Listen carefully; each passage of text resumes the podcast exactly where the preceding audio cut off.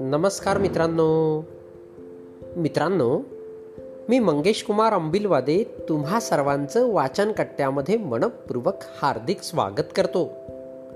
चला तर मित्रांनो आज वाचन कट्ट्याच्या माध्यमातून सचिन वावरकर अमरावती यांनी संकलित केलेली एक अर्थपूर्ण बोधकथा आपण ऐकणार आहोत. चला तर मग बोधकथेला सुरुवात करूया. कथेचे नाव आहे स्वतःचे काम. मक्याच्या शेतात एका पक्षिणीचा खोपा होता. त्यात तिची छोटी छोटी पिलेही होती. मक्याची कापणी होईपर्यंत खोपा सुरक्षित होता. एके दिवशी शेतकरी शेतात आला. तो कुणाशी तरी बोलताना म्हणाला की उद्या मी माझ्या नातेवाईकांशी पिकाच्या कापणीबाबत बोलणार आहे.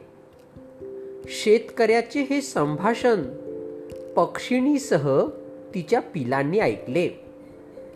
पिले म्हणाली आई लवकरात लवकर आपल्याला खोपा सोडावा लागेल. आई म्हणाली काळजी करू नका. काहीही होणार नाही.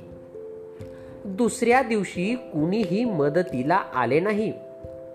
तेव्हा शेतकरी म्हणाला की आता मी माझ्या शेजाऱ्यांना बोलावीन. तिसऱ्या दिवशीही कुणीच आले नाही.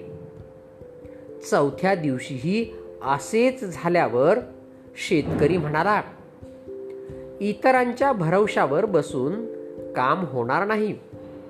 उद्या मी स्वतःच पिकाची कापणी करतो.